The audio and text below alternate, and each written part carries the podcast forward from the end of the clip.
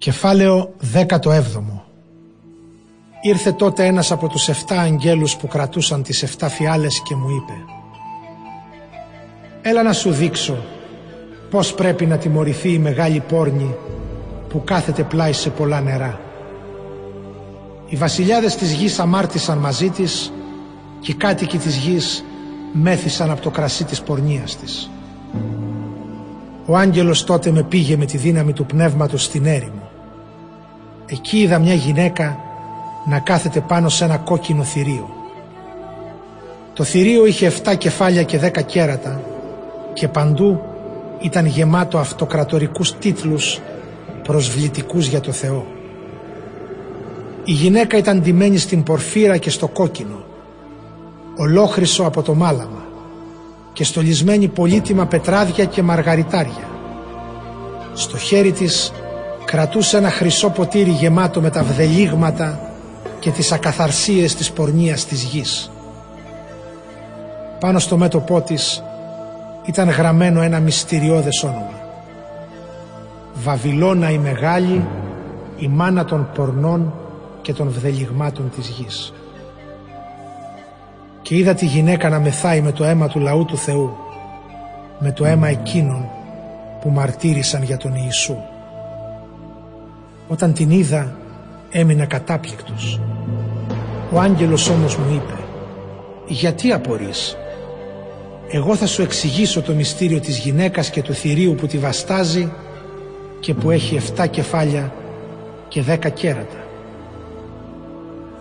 Το θηρίο που είδες υπήρχε, μα τώρα δεν υπάρχει.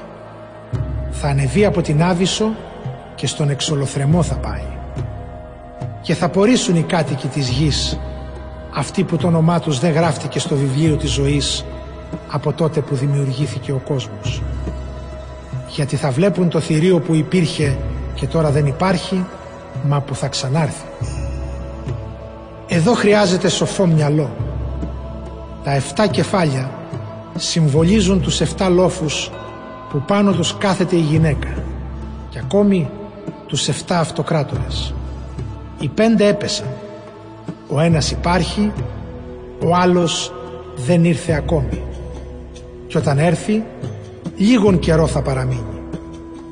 Όσο για το θηρίο που υπήρχε, μα τώρα δεν υπάρχει, είναι ο όγδοος αυτοκράτορας αλλά είναι κι ένας από τους 7 και πηγαίνει στον εξολοθρεμό.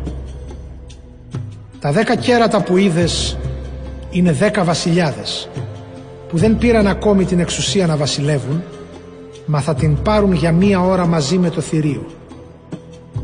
Αυτοί συμφωνούν σε ένα πράγμα να παραδώσουν τη δύναμη και την εξουσία τους στο θηρίο. Αυτοί θα πολεμήσουν το αρνίο.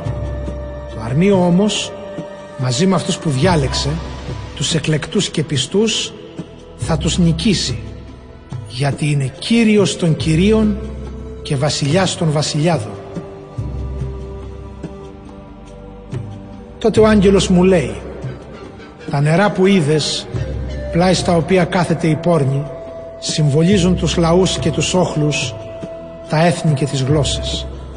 Τα δέκα κέρατα που είδες και το θηρίο θα μισήσουν την πόρνη θα την ερημώσουν και θα τη γυμνώσουν. Θα φάνε τις σάρκες της και θα την εξαφανίσουν με πυρκαγιά. Γιατί ο Θεός έβαλε μέσα τους την επιθυμία να εκπληρώσουν το σχέδιό Του. Να παραδώσουν ομόφωνα τα βασίλειά τους στο θηρίο ώσπου να εκπληρωθούν τα λόγια του Θεού. Τέλος, η γυναίκα που είδες συμβολίζει την πόλη τη μεγάλη που κυριαρχεί πάνω σε όλους τους βασιλιάδες της γης